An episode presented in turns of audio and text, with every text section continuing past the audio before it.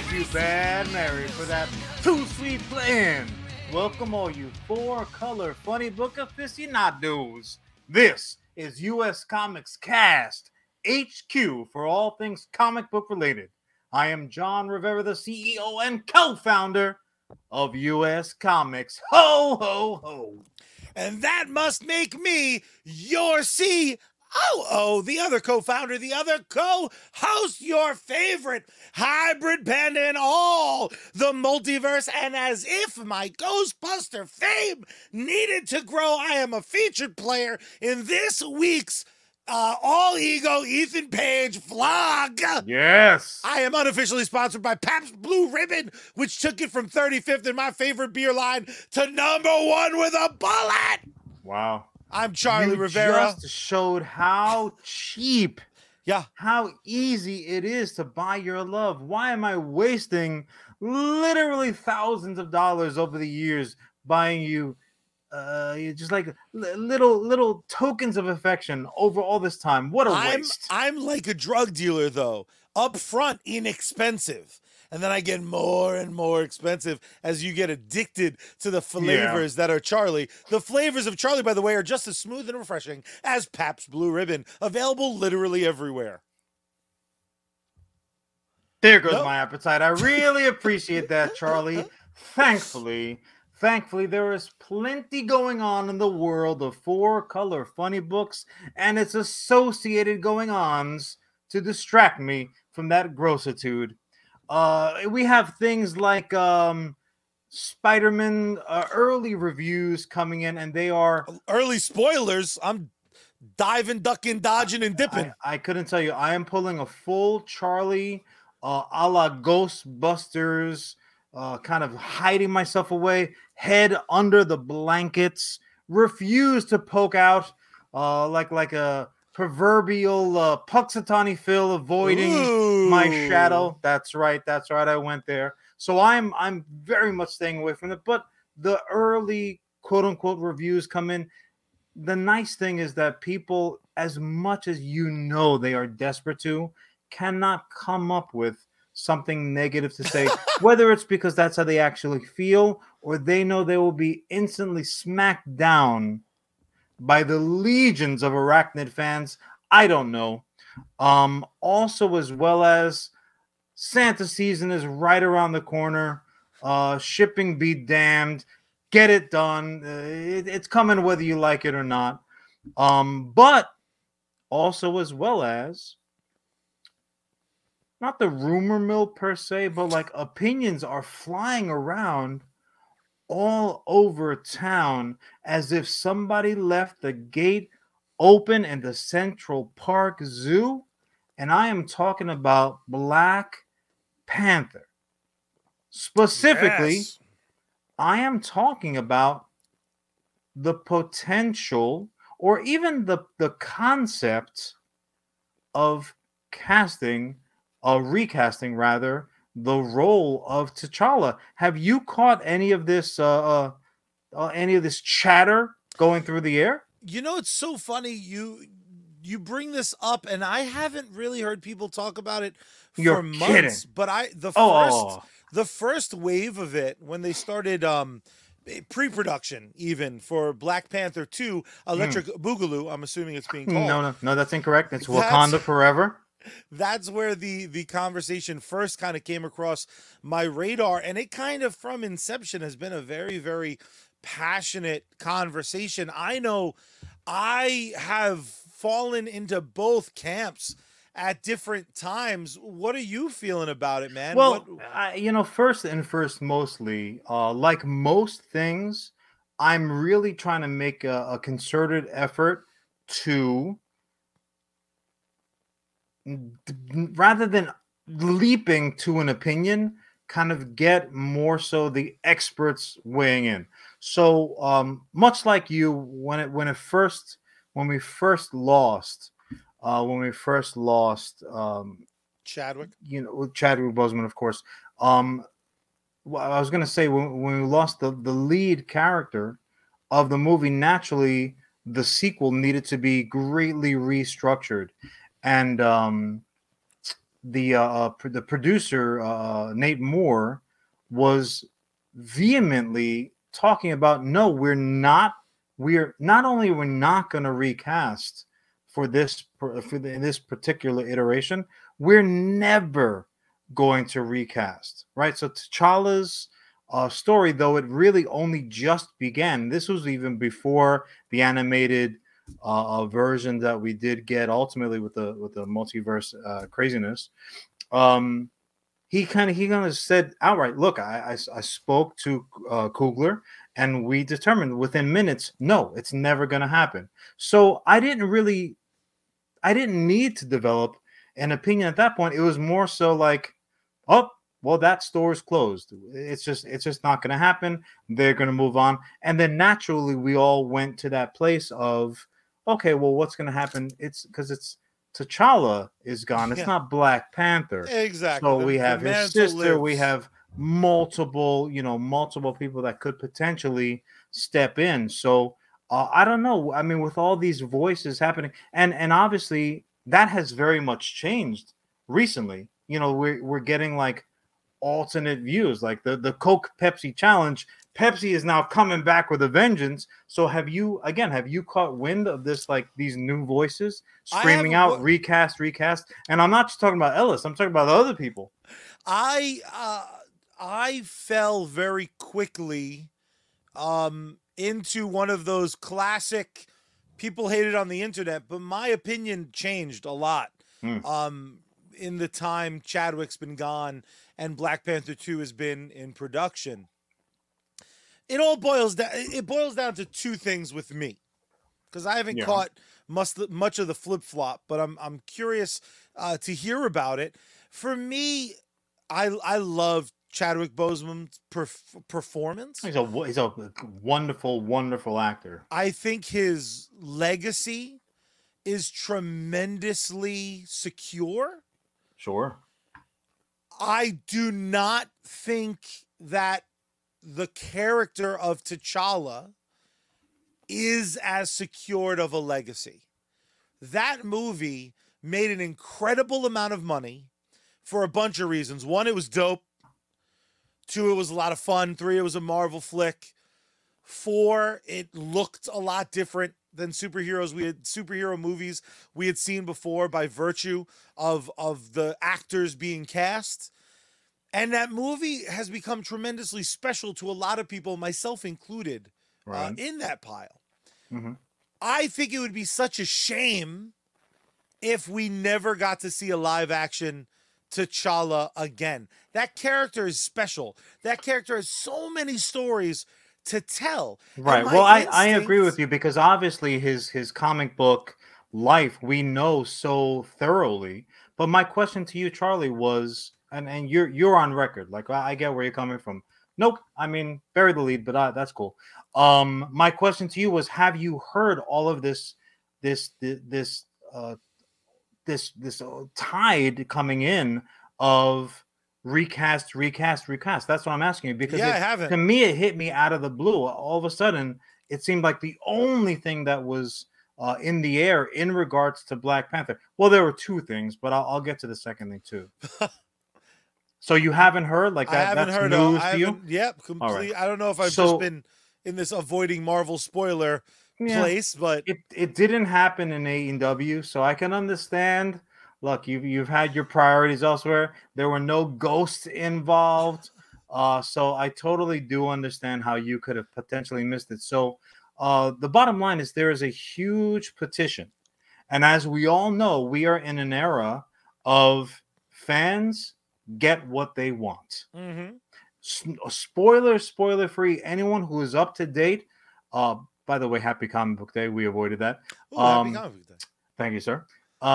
Anyone who is up to date on Hawkeye knows, again, spoiler free, fans get what they want in this day and age. That was just my petition. Never before. Yeah, you, Marvel. That was just my signature over and over again. Charlie. He has 72 names, so it's understandable how you fell for it. But there's a huge, huge petition for T'Challa to be recast for exactly that reason. Poor Storm is like, I need a man. I need to get my swear on. Also, then that's exactly how. Otherwise, they'll have her bang Wolverine, and nobody wants that. She's Aurora's the only one who has stayed away from that little furry midget. Keep it that way, kid. Otherwise, the Mohawk is not going to save you. Oh, no. But Stan mentioned in comments, and we can bring that over now, Charlie. Even Chadwick Boseman's own brother, and as we know, brother decree supersedes everything else. At least in our world, his own brother said that, you know what? Not only would I like to see that role of T'Challa recast and have that story be continued to play out in the extended MCU story arc, but that Chadwick himself would have wanted that. And ultimately, I would say this, I also had a change of heart. And that's, honestly, I think that says a lot about kind of everything that's going on in the world, where for the first time in maybe my entire entire life, I can say, you know what? I changed my mind. Like sometimes when you go all in, you're like, nope, it's my way or the highway. And now it's easy enough to be like, yeah, you know what? Maybe not. Because at first I would have said, no, don't recast it. It felt like sacrilege. Forget it. It absolutely did. It felt like a stupid question. When he first passed and they said, should he recast? You didn't even let him finish the sentence before you came across with a fresh one. And now I'm being swayed. I really am being swayed. My final decree has not come down, and I realize that's what they're ultimately waiting for. They're there. You are the equivalent of Hamilton and that fucking election in the third act. You're welcome. It was really two acts. It was just a long show. The third act of Hamilton, a lot of people know, is deciding whether T'Challa should be recast. It's like a special feature. You got to pay extra. Yeah, no, it's a little pricey, but what are you gonna do? So Chat's weighed in, and even so let me ask. Stan is here joining us. Stan the man is joining Ellis, two of our very fine creators. Live on Facebook. If you're on Facebook, go ahead. Yeah, hit that like button. Because that reaction is here, you bastards. Keeping the YouTube very relevant. So let me ask you guys. I mean, and anybody else who cares to join in, hit us up on the Rotary, Nextel, Chirp, whatever you got to do. Like, what are the fans out there, really clamoring for? We're hearing the loud voices. We're hearing the petitions. We're hearing the family members. We're hearing what the brass has to say, the money of MCU has to say. But like, so Ellis is in the recast camp. Stan, what do you think? Do you agree with his brother, which, as we know, is the most important thing? That we should recast that, and what are even the pros and cons of both? We'll play lawyer for me, Charlie. Go ahead, put your wig on again for your barrister act from before. Play the part of prosecution. Tell me why potentially we shouldn't recast. I think the big elephant in the room right now is that no major Marvel character up until this point, War Machine, I apologize in advance, but no major character has been recast yet. So this conversation... Objection, Your Honor. I have a big green elephant in the room that would beg to differ. Well, but again, I don't think Hulk counts either, because those... Of course he does. Everyone knows that The Incredible Hulk was indeed the first movie of this new extended Marvel universe. But come on. It wasn't Iron Man. It was Hulk. What are you talking about? It was Edward Norton's Hulk. Is the first canonical, that's right, movie in the extended Marvel universe. I'll give you a second to go ahead and look it up, and I will fill. Tony Stark shows up at the end of Incredible Hulk. So his movie already came out, I think. Nah, I think Hulk came first. I'll check. He's a one-hump jump.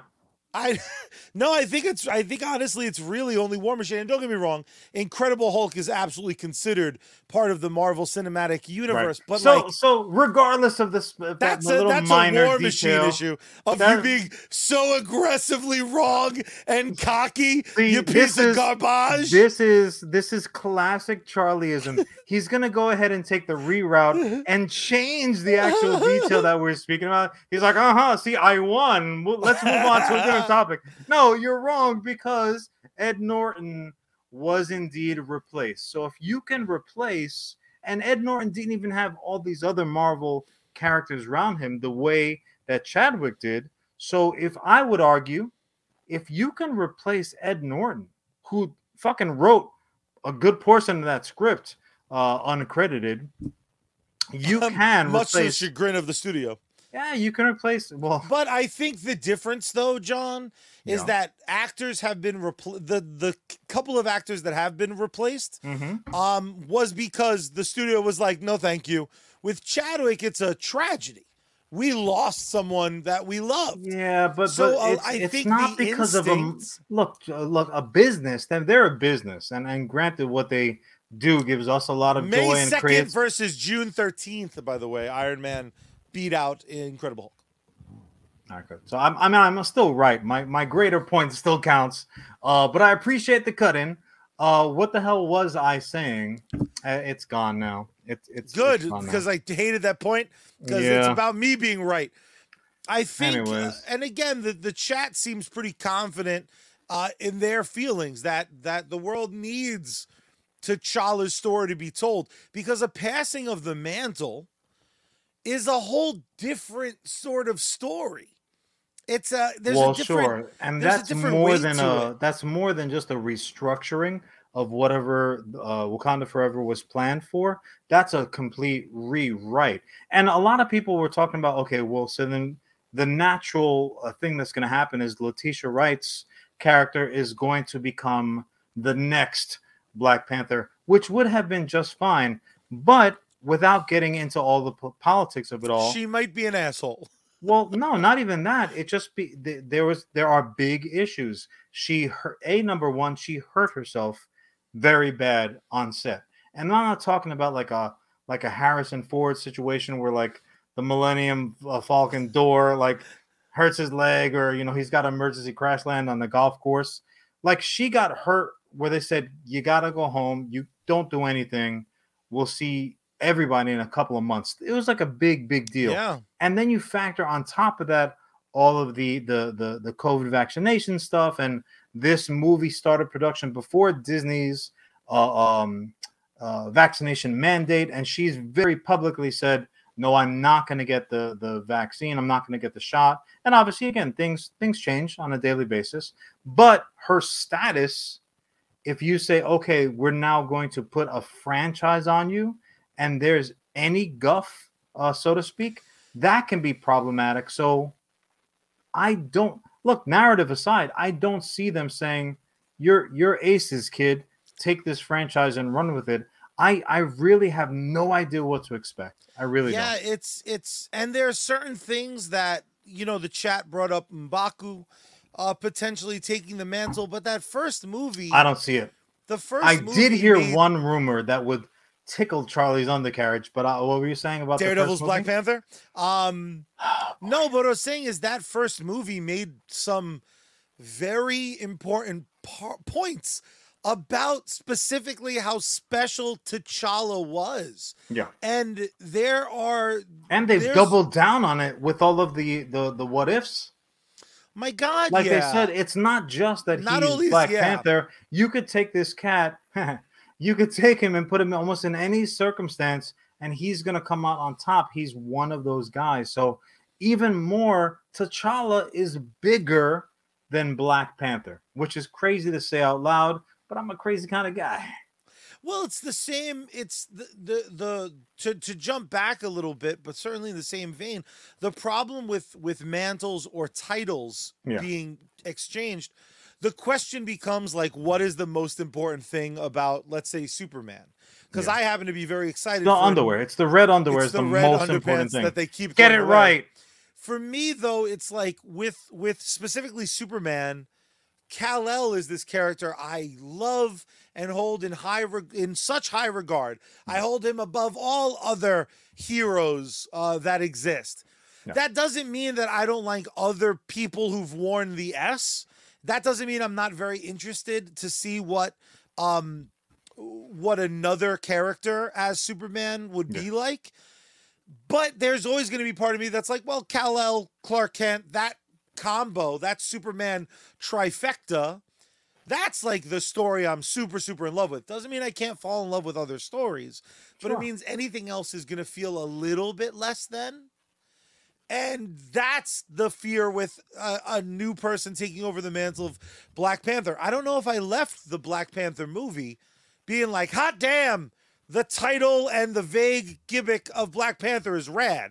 It was, T'Challa, who I again fell in absolute love with from his appearances. The entire plot was about the Black Panther mantle. So they made the distinction for us. Look, there's Black Panther, and then there's T'Challa as an individual. And that's what I think the argument is. We can tell Black Panther stories, till we're blue in the face. We can tell, past Black Panther stories from ancestors who have had the mantle. All the people we saw up in the tree, all the cats we saw up in the tree in that sequence, those stories are still out there. Those are waiting to be told potentially in one manner or another. But it's specifically T'Challa's story, which is so much meat on that proverbial bone that's untold, that again, we know from the comics that can be adapted. And to me, I think a bigger indignity would be to say Chadwick Boseman can never be replaced. He's not being replaced. He's tagging someone in, right? Yeah. He's like the proverbial tag in, because T'Challa has a lot of story to tell, and to just take those stories and give those to another character, whether it's, whomever would to me seem very, very wrong, even more so than recasting the role. That's just how I feel. But that's also subject to change. You know how it's very, very difficult to explain T'Challa's absence. If they told me the next Black Panther movie was going to be this, they awesome have to movie, explain it. They have to explain it. The only way they could have avoided it, if they were like, in the 70s, we're going to tell you a 70s story about T'Challa's dad, and it's going to be an era piece. Like, yeah, you can avoid the question for a little bit. But are they going to go the road of like, well, he died when we weren't watching him? To have him that seems die wrong. Off screen? Look, I mean, there are, believe it or not, there are more talented creators than even us. So someone, I'm sure, could do it very effectively, very entertaining. That's a cup. What are you showing us? Ghostbusters took a very interesting path with cast issues. Well, yeah, but that's also very... death, but it's... Yeah, it was also specific. It was also met with a lot of hate. There's a lot of people who hate the decisions that were made in Ghostbusters 3. Are they? Because, like, 172 billion people that pay to go see movies, people who complain on the internet.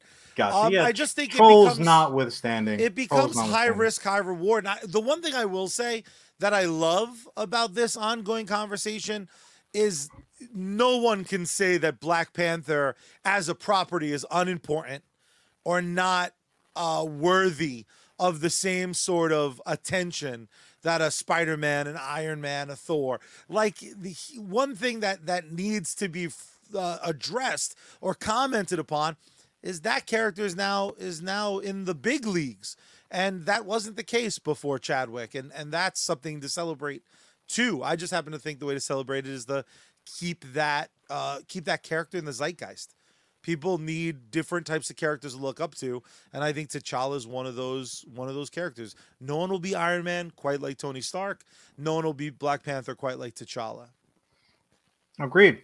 Cheers to that. I think the only people that disagree probably are stupid idiots. While you're sipping, we're about that 25-minute mark, John. Any last comments about Black Panther? No, my brother. I think you said it all. The bottom line is that if anybody has something to say, you know where to say it. You can say it here in chat. You can go ahead and say it on any of our social pages. If you're smart, you've already given us a follow. You're checking out what we're doing on the regs. If you're just joining us, now is that opportunity to choo-choo, get on board, because we are not slowing down at this point moving forward. But no, Charlie, I think you make a good point. I know how I feel at this particular date. His brother has chimed in. The powers that be have chimed in. Most importantly, the people have spoken. But we'll see. I'm anxious to see the sequel. We're going to be getting it about this time next year, so we'll be talking about it then, I'm sure. Let's see where it goes, man. I'm open to anything. And if there's someone out there who's saying, like, gives a fuck about Black Panther, you're a liar. Just like a toy peddling, goofy old sumbitch named George Lucas, because we all know one thing above all else. If there's an absolute truth in this world, the absolute truth is Han shot first. Damn straight. First and always. Clink. Clink. Salud. Oh, boy. So good. Ellis wants to know about that Bad Mary shirt. You'll hear all about it in about 25 minutes, Ellis. But until then, John, Ellis, you stay tight. John, dear John, hit my time, baby. Charlie, go ahead and start your ish. So a lot of the Black Panther, T'Challa, Chadwick. Yes. These are things that are important to me, and it's a sad thing. I have not had a bad few weeks. I've been mostly very, very happy, but the problem with my personality, amongst many things, is that sometimes, just sometimes, I'm one of those people who finds himself waiting for the other shoe to drop. Mm. So Netflix, a constant bringer of joy to me, sure, filled my heart once more, only to take it away after I had fully enjoyed it, and not like even a cruel, month. Cruel mistress. Just cold-blooded. But I, of course, am talking about the recently canceled Netflix live-action Cowboy Bebop. See ya, Cowboy. Man, oh man, do I tend to think the vast majority of people, the stuff they love, a lot of times isn't for me. Sometimes we line up, but very often the consensus on something will be very negative, and I'll stare at my phone and Twitter and social media, and I'll just be blown away by people so aggressively disliking something that I truly, truly loved. I loved the live action adaptation of Cowboy Bebop. And I went on record, Cowboy Bebop, unarguably as my favorite anime. Not by an inch, by a mile. I think, again, our comment section here on Facebook is hitting all the classic notes. A bad anime adaptation from Netflix. Shocked. Oh, my God. Here's the thing. Cowboy Bebop, we didn't deserve ye. That was a show. When I talk about Marvel or DC movies that don't kind of tickle my personal bell, it's because I argue that they ain't got no balls. No one's willing to take fucking chances. Cowboy Bebop's adaptation shot some scenes from the anime verbatim. And it was fucking weird, and it was sometimes hard to watch. And I would agree that some of the episodes stretched out some story ideas a little bit too far, but it was like a fucking director's cut. 10 I'll take episodes. More. There's only so much. What's funny to me in regards to the vitriol that came through, everyone's entitled to their opinion. In particular, one might argue that big fans, they're invested. They're invested financially. They're invested emotionally. They're invested time-wise, which is the most important currency ever. Their opinions probably mean more, right? So everyone's entitled to like it, to not like it, to be nonplussed. I agree with you, Charlie. I love the anime. I also really liked the live action. Was it perfect? In my opinion, no, it was not perfect. Were there certain things that I wish had occurred? Yes, there were. In particular, specifics you ask, I'll tell you. Costume, I get it. I had no problem with that whatsoever. Like, we do need to be. She's just a beautiful woman, a wonderful. But I'm saying, like, going into something, we need to be somewhat realistic, and that was one of the ones before minute one of the runtime. I already kind of had an opinion on that as far as what we were going to get.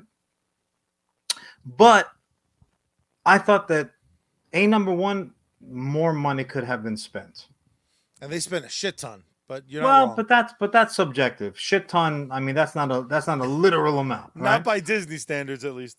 Well, truth be told, I'm comparing it to other Netflix productions, and in this day and age, money is the barometer, right? So to me, if Netflix says, "Okay, we're going to spend X amount on 10 episodes," what that really meant was that this is how much faith we have in this property. So my mind went right back to Death Note. Yeah. Because Death Note also failed spectacularly. And when Death Note did not kind of, when they said, okay, this is not going to have legs, there was no surprise to me. And as sad as I was to hear that it was going to be a one-and-done situation with Cowboy Bebop, I was also not surprised. I was not surprised because of the vibe in the room. I can read the room pretty well, but also from what I was watching, I was sitting there watching it, knowing two things: A, we're going to talk about this eventually, and B, they're not spending enough money on this adaptation. This show is going to be in danger of not making it. I really thought that. The moment the feedback was so negative, I wound up with a pit in my stomach, because what happened ultimately was Netflix, the money they did spend, plus the people who weren't watching it, and there are still people out there, and I'll never understand it. There are people out there who will truly take a consensus and not even take a nibble. Like, you're what not. Do you mean? There are people who were like, the reviews came in widely negative, and there are people who didn't even try the first episode. And my suspicion is, if you watched 20 minutes of that first episode, I think you would have stuck around for the rest of the episode. And it depends on the next one. It depends on the group. It depends on the group. If you're talking about people who are not at all familiar with Cowboy Bebop, those are the people, that's the group that you needed to advertise to. And obviously we know Netflix doesn't really do advertising except on their own platform. Yeah. But that was missing as far as I could tell. As far as my personal algorithm, this is a show that Netflix computer should have said, John needs to watch this show. Yeah. I should not have to turn on Netflix without the Netflix bot saying, John, watch this. And it didn't. What I found super strange is my Netflix algorithm kept recommending the anime to me. And I was like, I know, robot. Yeah, mine was like, continue. I'm like, fucking A, right? Continue. But this is my point, is that if you did not know Cowboy Bebop going into it, it just seemed very weird. Yeah. Right. It just seems like a weird show. What is, and in particular, like their opening also was like somewhat of a like a gotcha type moment. Mm. Like, okay, we're gonna have like the equivalent of the Danger Room for X-Men, or like the fucking on Star Trek, where you can go, make it a 50s malt shop for your date with a yeoman from down below. That was an interesting. And by interesting, you just gave us some insight into your soul. That was the example. Yeah, no, that's what I would do with for sure. I'm like, hey, Debbie Sue, why don't we go? Let's go for malteds and burgers, plant based, of course. That's definitely what I would do with that shit. You know what's super strange about the show in general, other than its demise that breaks my little heart, it's another one that's a victim, partially at least, of circumstance. The budget they had for it ballooned because of John Cho's injury. I think he broke his collarbone doing a stunt. So that was another production like delayed 9 months or something absurd like that. And that money exists, you know, that money has to get burned a little bit. I just think that the production was worth more than it got thrown its way. Now, one can argue that might be the inevitable cost of Netflix greenlighting things right and left, and they do. Right, to their credit, they greenlight stuff that would not be greenlit anyplace else. Like, to the point where even Larry David makes a joke about it. Like, fucking Netflix just says yes to everything. The problem is that they're like, it's not yes forever. They'll pull a ring on it, but they will yank that bitch right back. It's like, it's not going to work out. Peace, I'll see you later. My absolute favorite was Kevin Smith on one of his podcasts, Fat Man on Batman, this week. He was like, wait, Netflix cancels stuff after one season? I thought everybody got two seasons. I would have done a different story for Masters of the Universe if I thought I only had one shot. And it's another interesting thing about their business model, because they will really let people do what they seemingly want to do. I think another big issue, and do me a favor, don't put up Ellis's comment. I want to get to that in a minute. Oh, you don't want me to bury the lead? I don't want you to bury the lead. Got so it. Go ahead, feel free, pal. You got to get over the past, John. That was 2 minutes ago. The one of the other issues with Cowboy Bebop is arguably the best adaptation of Cowboy Bebop has happened, and it was Firefly. Firefly clearly took many cues from Cowboy Bebop and made it specifically for a live action product. Another thing is there were a lot of people who, you know, Cowboy Bebop itself, the anime, it didn't outlive its welcome. They very quickly wrapped up that anime because they didn't want to overexpose themselves. They didn't want to get past their initial... I've overexposed myself a few times. Awkward, especially on a very packed train. Woof. I know. I've seen those lawsuits. It's very unfortunate. Well, you better start paying. The one thing I will say, I'm very appreciative that we at least got a complete chapter in the live action version of that story. I tend to be very, very grateful when certain things exist, because it is, as much as I'll return to the anime significantly more, I mean, this was such an enjoyable experience for me. Every episode felt like there was nothing about the live action that you would have changed. You know what? My big takeaway. No. I'm still a critical asshole, because I did not need that much Julia in my life. I think they when I say that some of the episodes felt bloated, I really kind of mean overexposed. Julia as a character is such a wonderful concept. She's such a great addition. And maybe in 2021, you can't get away with a character exclusively existing for someone to long after them. But it was better when we didn't hear much from her. Tell me about it. In the anime. So did that. I did. I liked it. No, there was structural things I thought were all over the place. I thought every episode, the better runtime for it is that 35 minutes that the anime lives. Well, but you mentioned it before. You mentioned it before that they seem to lift particular scenes directly from the anime. I would argue like that was clearly their intention. But there's no mathematical equation that says, okay, an anime or a comic book or anything, it's literally apples and oranges, where you can only do the orange version of this apple pie. If you try to make orange pie the same way you make apple pie, you're like, they're both fruits. They both have crust. They both went in the oven at fucking 375 for 40 minutes. Like, they're not going to be the fucking same. And on one hand, you're like, This kind of reminds me of that thing, and they have the same title, and the soundtracks are both on point.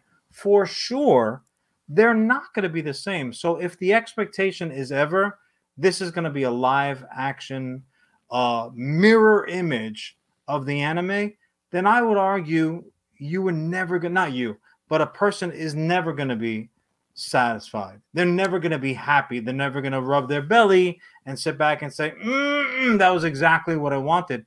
That was just a false, relatively stupid expectation on your part. A live action is a live action. So we really, I think, when we sit down to ingest these things, we need to remember this is based on. This is not, it didn't go through like the Cool fucking World machine where a cartoon went on one side and popped out a fucking bomb piece. Oh, you made a Cool World reference. Yes, oh I knew God. It. 50 episodes. I knew I was going to work Cool World in. Holy shit. I haven't thought about Cool World ever. And now it's just flooded back to me. All the time. He bangs a cartoon in that movie. That's so weird. Oh, everyone stop what you're doing and watch Cool World. Thing he wants to do, dude. Now that's as good of a lead in to Ellis's comment again on our Facebook, US Comics HQ. Ellis writes, they don't know who they're making these shows for. Fans of the anime want the anime. Other people don't want anime-based shows.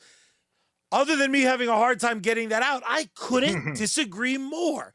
Ultimately, an interesting story and cool characters play in any format.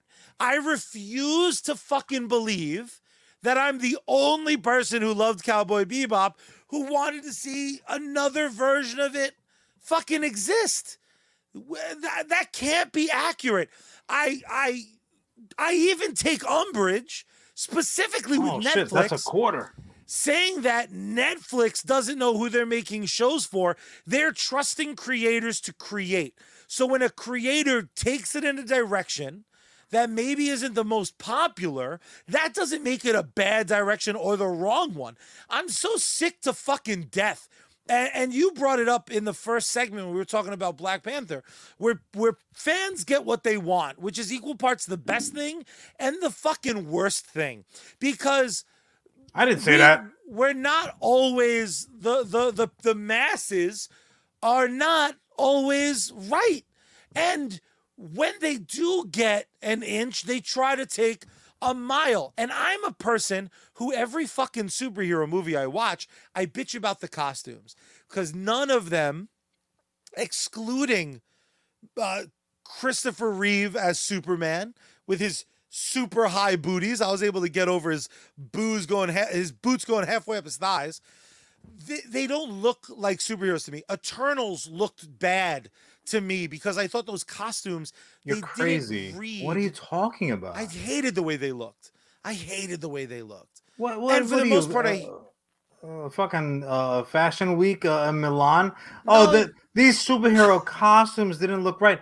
You raise a very interesting point, and I realize I like the compliment. Let's just leave it to my good comment. I'll take that right back, because one might argue, and to stay on the Netflix tip, you want to talk about a Netflix failure?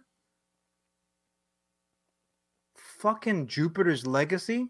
Oof! Those costumes looked Charlie perfect, right? They looked like they rolled out of the highest caliber. That costume Comic-Con. Designer got it. Yeah. Charlie was like, "Ooh, these costumes! Oh, the fucking show's terrible. I made the costumes. Totally. I sewed those costumes by hand. I've been working for Netflix for years." Jupiter's Legacy is perhaps my greatest Netflix disappointment, and I'll say to date. And I'm including Cowboy Bebop. I'm including Netflix. That's not a challenge. Death Note. You sons of bitches.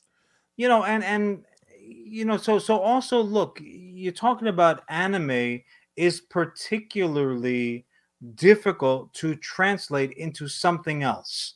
It's a very specific art form, right? So, I mean, there are people who have this level of conversation /fight you know, fucking sausage party. I mean, even within chat, like there are very wildly different opinions about it.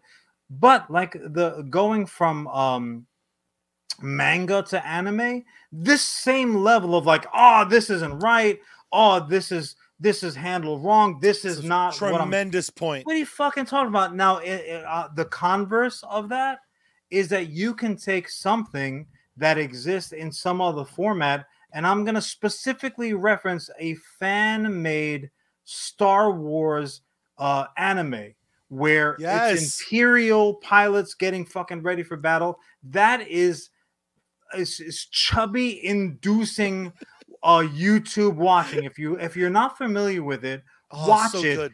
All you have to do is be a person with a heartbeat. You don't have to be a Star Wars fan. You don't have to be an anime fan. You don't even have to be a John Williams fan.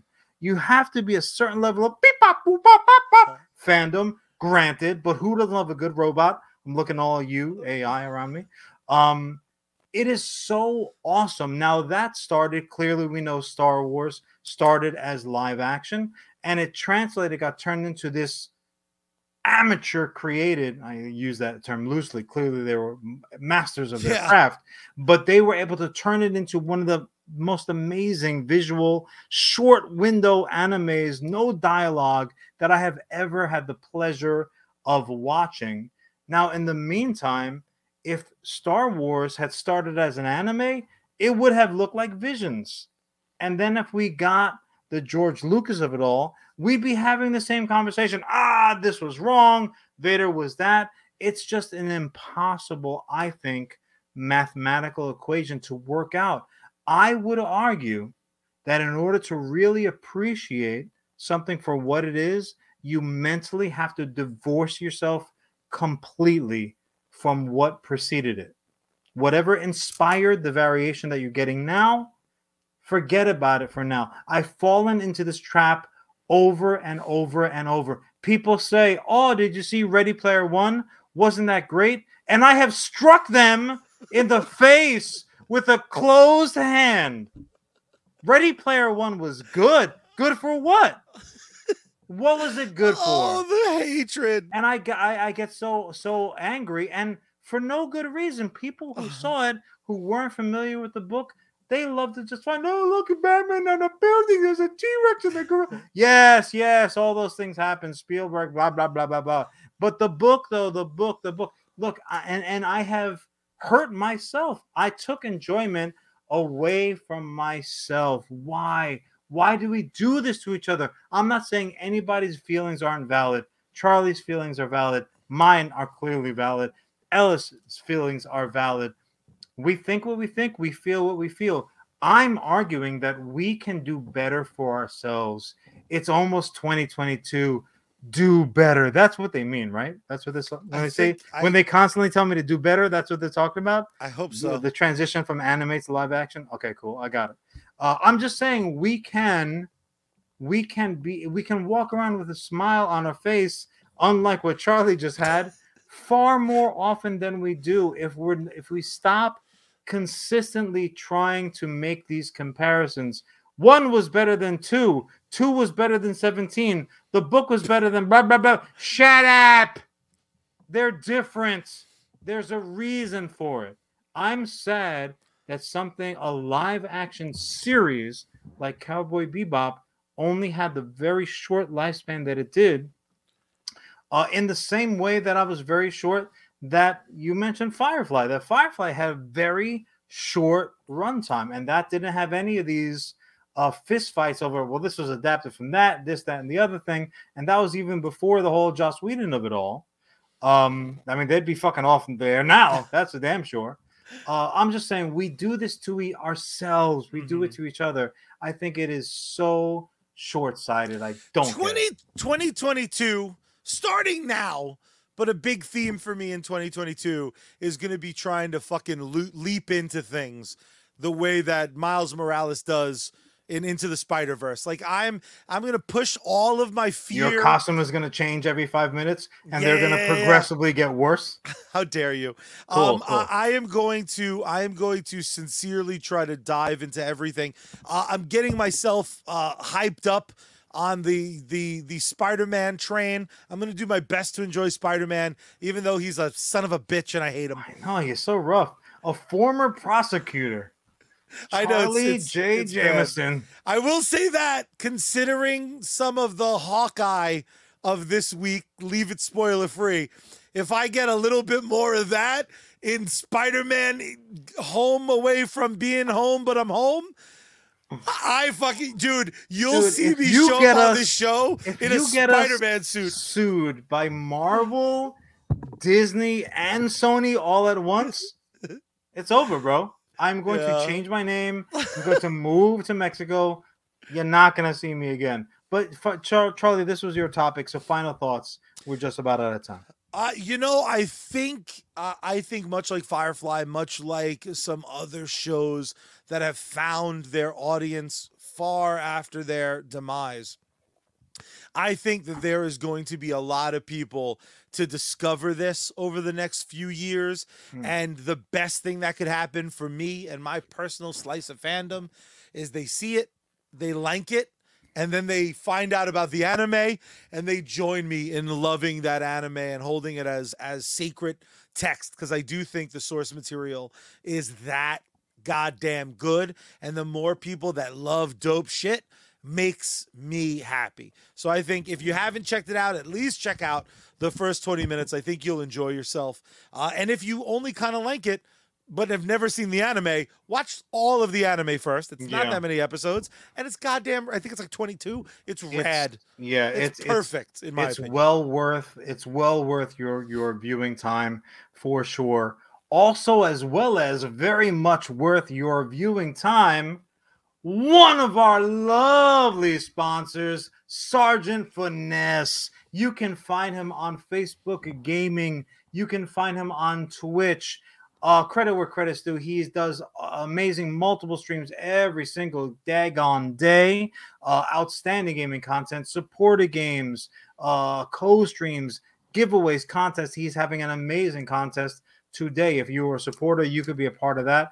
But if you're not, you are a straight up sucker. Check him out today. Throw him a like, a follow, a share. Consider becoming a supporter. However, if you need to pick me up, do like John do. Follow the White Rabbit over to sneakenergy.com. That's my best Samuel L. Jackson impersonation, by the way. It's so, that's as far as it gets. It is Dave Chappelle as Samuel Jackson. That's the problem. That's an okay Sam Jackson. It's a perfect Chappelle. It's as close as I get, ladies and gentlemen. But also, as well as if you want some fresh new gear, like Ellis mentioned, here I'm rocking my exclusive Bad Mary shirt. You can't have this one. This was a very limited run. You got to be on point like yours truly, but you can find some Sarge Finesse gear over at geeksunleashed.com. At Sneak Energy, by the way, use code SGT at checkout. You're going to get a little percentage off for the holidays right now. That code will change after New Year, but over at Geeks Unleashed, use code Sarge at checkout. When the Sarge is on deck, like he is right now, you salute. GG, son. Charlie, over to you.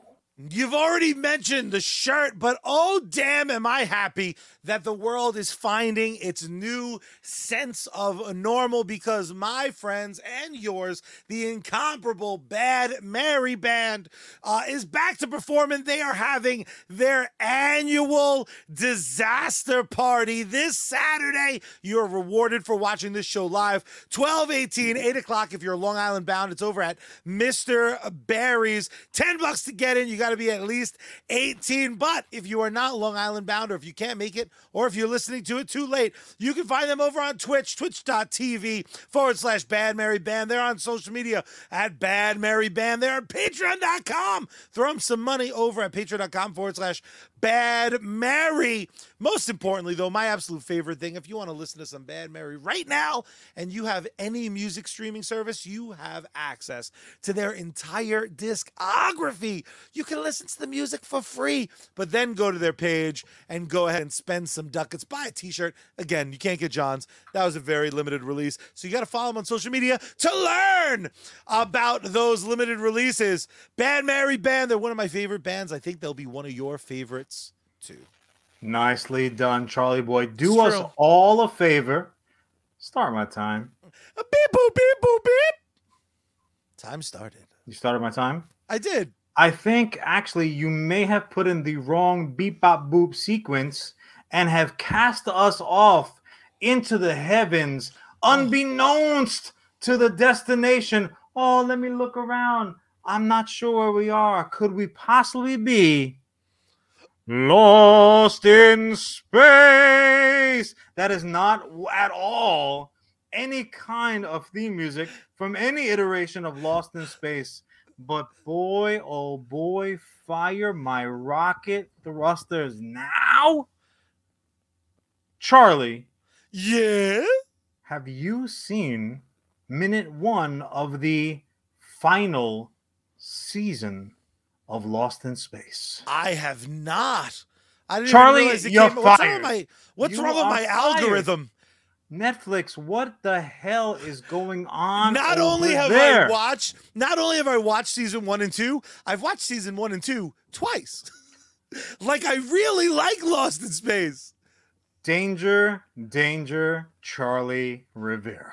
All I want to do now is write my own version of the Lost in Space theme, though.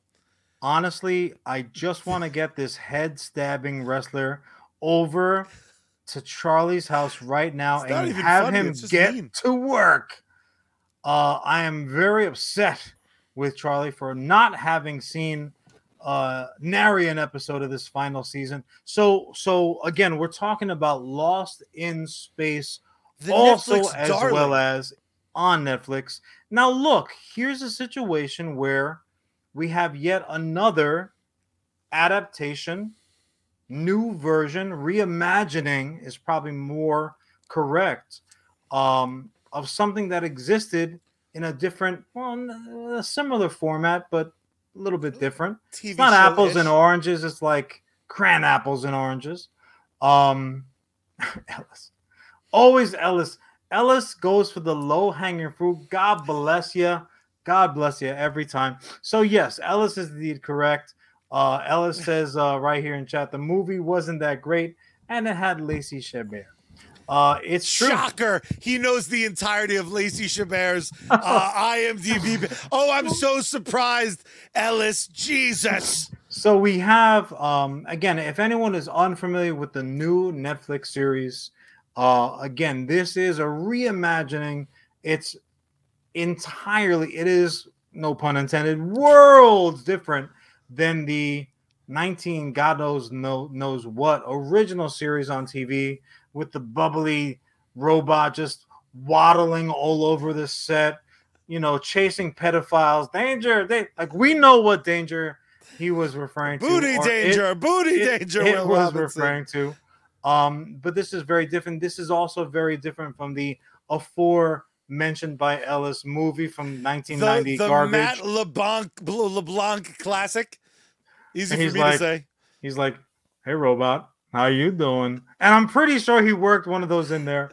I will say this. Show's canceled. Of all the terrible, terrible things that the 1990 whatever movie did of Lost in Space, perhaps the worst thing that it did was, to my recollection, it was the first helmet move. Like, Marvel should be suing. They were like, oh, shit. Lost in Space is dope. Oh, my God. Marvel / DC was sitting on their couch surrounded by rodents and giant dogs that talk for some reason, just, like, rubbing the mental, like, oh, that's a great idea. Jot that down, somebody. Just terrible. What a terrible. But how will we know who the actors are, and how will they emote? Shut up. We got Joey from Friends. We got to show his face hole. Anyways, let's put that movie in our rear view. Face hole. So, starting in 2018, I believe, we got this new version. And it is Lost in Space again. It was truly one of my favorite sci-fi anythings. I'm talking about comics. I'm talking about TV shows. I'm talking about movies. I'm talking about History Channel specials, you know. It is so well done. It's beautifully acted. The cast is outstanding.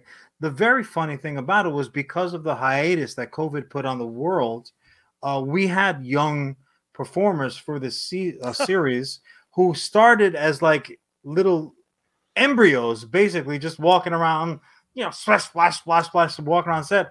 And they actually make a mention of it. Who was it? Parker Posey, maybe. She plays the female version of Dr. Smith, but she makes a reference to one of the characters who was a child, a straight up child, having now being taller than her in this most recent season. And again, I will completely avoid spoilers because I know Charlie hasn't seen minute one of it, but it is such a satisfying conclusion. Like, they did a really nice job. It was a complete reimagining of what we think we know of Lost in Space, but it was done so freaking well. And also, it was a very good example of telling something within a confined space, saying, okay, this is how many seasons we're planning for. Thankfully, Netflix allowed them that. And this is a story that we're going to tell within that window of time. They did it perfectly. They got from point A to point Z. And they did it in such a way that you got what they were trying to tell us. We understood how the Robinson family changed and evolved and where they're at. We understand all that. All the stuff that got peppered in, the moralistic stuff, the character growth, humanity versus AI. It was, Charlie, it was all there. And also, as well as, Netflix avoided the exact problem that we were just talking about with Cowboy Bebop, also a sci-fi feature. The money that was spent on Lost in Space, thankfully, it was money well spent, but it was so substantially greater, obviously, than what they spent on Cowboy Bebop that it can only make you think that when you're watching the two, you know, side by side. They're on the same damn platform. It's almost impossible to avoid it. If you watch one, Netflix will recommend the other. That's how they do you.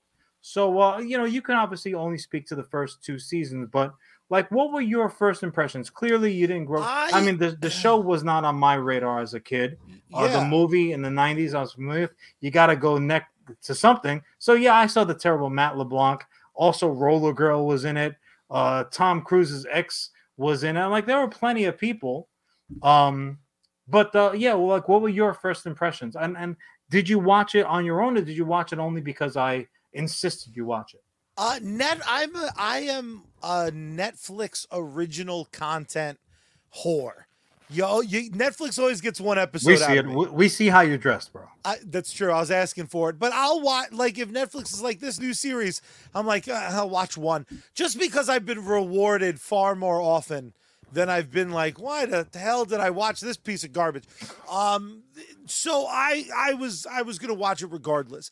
I won't pretend though that other than Parker Posey, nothing about the announcement got me like excited. I don't like hard sci-fi. I like easy sci-fi. So if you're gonna give me like that drunk sci-fi, I like what drunk do you mean? Sci-fi. Easy sci-fi. If you hit me with like a Dune, you better be on fucking point. Because the minute you're talking jibber jabber and there's nothing good to look at, I'm out. Star Trek has never been able to win me over with their like, the whales are in space, get the fuck out of here. Lost in Space did a perfect job of giving that hard science. They gave me my medicine with lots of candy. Because every time there was like, we have to get the ship out of the fucking... Nobody gives medicine with candy, bro. You're taking... acid. That's how they're doing you. Was that administered in a parking lot behind the Shoney's? Yeah, no, doctor. That was drugs. You took drugs. Oh, that's not a doctor. It's not like an accredited guy. I mean, he's Dr. Feelgood, but no, there's no schooling necessary. No, but Lost in Space kind of hooked me in that first episode and did such an amazing job of just kind of time and time again rewarding me for being like, you sure this is going to get too much? And it never does. It walks that balance perfectly. I think Parker Posey is a fucking genius. So like anything she's in, I'm like, yeah. I'll check this out. But the kid actors rocked. I thought the parents were awesome. They always made sure there was plenty of action. Integral. Fucking ruled. Because look, when you're working with, I can speak from experience to this. When you're working with younger actors, obviously it's a challenge because they don't have anywhere near as much training in the craft, right? Now it's one thing if they're just background running around like dum-dums. In a show like this, they are front and center. They are integral. Kids on the poster. One might argue. Well, I'm saying, like, one might argue that the show, the property, will sink or swim on the little tiny bird-like shoulders of these three young people. In this case, that shit fucking soared like the proverbial rocket ship because A, they were fantastic young performers that performed well, and the content was outstanding. Now, you can say the exact opposite of something like Good Omens, where I loved the IP of it. And I could not get into the fucking show, regardless of how much I'm infatuated by the adult leads, and I totally was. Like, literally your entire request list was all clicked off, and it wasn't even science fiction. It was fantasy, biblical fantasy, but fantasy nonetheless. Fantasy regardless, yeah. The younger performers, and this is just my opinion, I'm very smart, but take it for what it's worth. The young performers knocked me the hell out of it. And there was a dog. That's how badly I was taken out of it because of those performances. I'm like, nah, I got to change this. I cannot hang in there. These young people, they're doing me dirty, right? The exact opposite for Lost in Space. They were tremendous. And I'll tell you this, in the third season, spoiler alert, they're able to do even more in this final season. It was just beautifully done. What was your favorite aspect of the first two seasons? You know, they had me right that I want to try to play a game if I can determine what level of enjoyment you're going to get out of season 3. I think my favorite and I think it was across two episodes, but when the ship was sinking and the daughter winds up going into it to get like the fuel rods or some such shit. Judy? Yeah. That sequence of the water coming in and barely making it, that's one of my favorite sequences in like all of fiction. I thought it was just perfectly executed, perfectly shot. The drama was amazing. I loved it. That portion of storytelling was literally my most uncomfortable watch. I still had to watch because I am so my butthole was galactically claustrophobic to be spoiler alert, to be frozen in water, but like your little spacey suit keeps things relatively okay for a limited period of time because we know the clock's always got to be ticking, otherwise there's no suspense. But like that idea of being like jammed up in frozen water, not being able to move, Oh my God. That also in season 2, they have a very similar, like their buggy runs out of fuel and they're just super fucked. And that sequence, I remember just being like, oh, you fucking kidding me. But that's the great thing about Lost in Space. It's almost like, it's almost like, I was gonna pull out MacGruber, who is the obvious new movie on Peacock coming soon. No, but MacGruber is like the farcical version. But we'll use him. Like you can always count on something going wrong within that episode, or even Quantum Leap. You know, yes. There's always gonna be some shit. on Lost in Space, you know, something's going to go wrong. Something's going to break. The chicken is going to get away at the wrong time. Yeah, you heard me right. Look, I'm saying this because I wanted to talk about this particular series for two reasons. A, number one, I don't hear a lot of chatter about this series. And it is, in my opinion, so damn good. Netflix, God love you. I know you write checks. I know you say yes. Your green light is almost always on, right? If this was Amsterdam, you wouldn't have any business because you never have the red light on. You've only got the green light on. So please do a better job by pushing out the good material. Don't let the robots... Will Robinson will tell you, don't let the robot do everything. Every once in a while, let a human go in there and say, hey, push this series. It's very good. People will want to watch it. You have to let them know about it. I, as was a day one infatuated with the series, I had to find out on the interwebs that it was coming and then tell all my beloved followers like Charlie, like Sergeant Finesse, hey, it's out. Go watch it. Like, you good people. Netflix, you got to do better.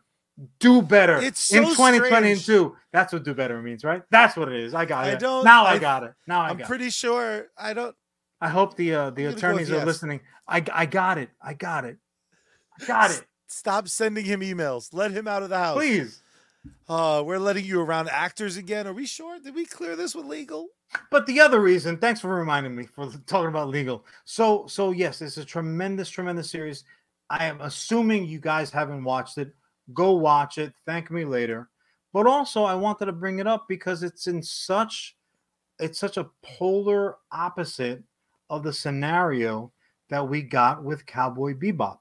I felt like it was a perfect pairing, right? It was the pepper to the salt. And the funny thing is, even though, you know, the transition was series to movie to series, and if it had another iteration, I'm unaware of it, so it may as well have not existed. Whereas Cowboy Bebop went from anime to live action. I don't know if it's something happened in the math between the translations or what the case might be, or that Lost in Space said, okay, this is our inspiration. We're going to do this other thing. This is going to be our jumping off point as opposed to making a beat for beat replica and trying to fool people. I really don't know. I don't know what the answer is. I think that's a perfect way to distill it, because it truly is. The closer example would be like Netflix's Lost in Space is to the original series as Firefly is to the Cowboy Bebop anime. It's like, yeah, the difference is Lost in Space kept its name and the characters have the same names, but it's fucking night and day. And what they tried to do with the movie, not to harp on that, but was the same thing. They tried to use a jumping off point of the series, and which movie? Lost in Space? The Lost in Space movie, sorry. Thank you for clarifying for me. The Lost in Space movie tried to use the same source material, and it collapsed under the weight of trying to kind of modernize. And we're going to make this cool, and we're going to make it so that everyone likes it. Yeah, well, they went all over the place. Now, the funny thing is, too, that on the surface, the Lost in Space 90s movie took far less of a departure from the original, I want to say 60s, but it might even be 50s because it was black and white, the original version, if I'm remembering correctly, 65 something. But where they ended up going in their third act was so far removed that it was... We got mutants and spiders and shit!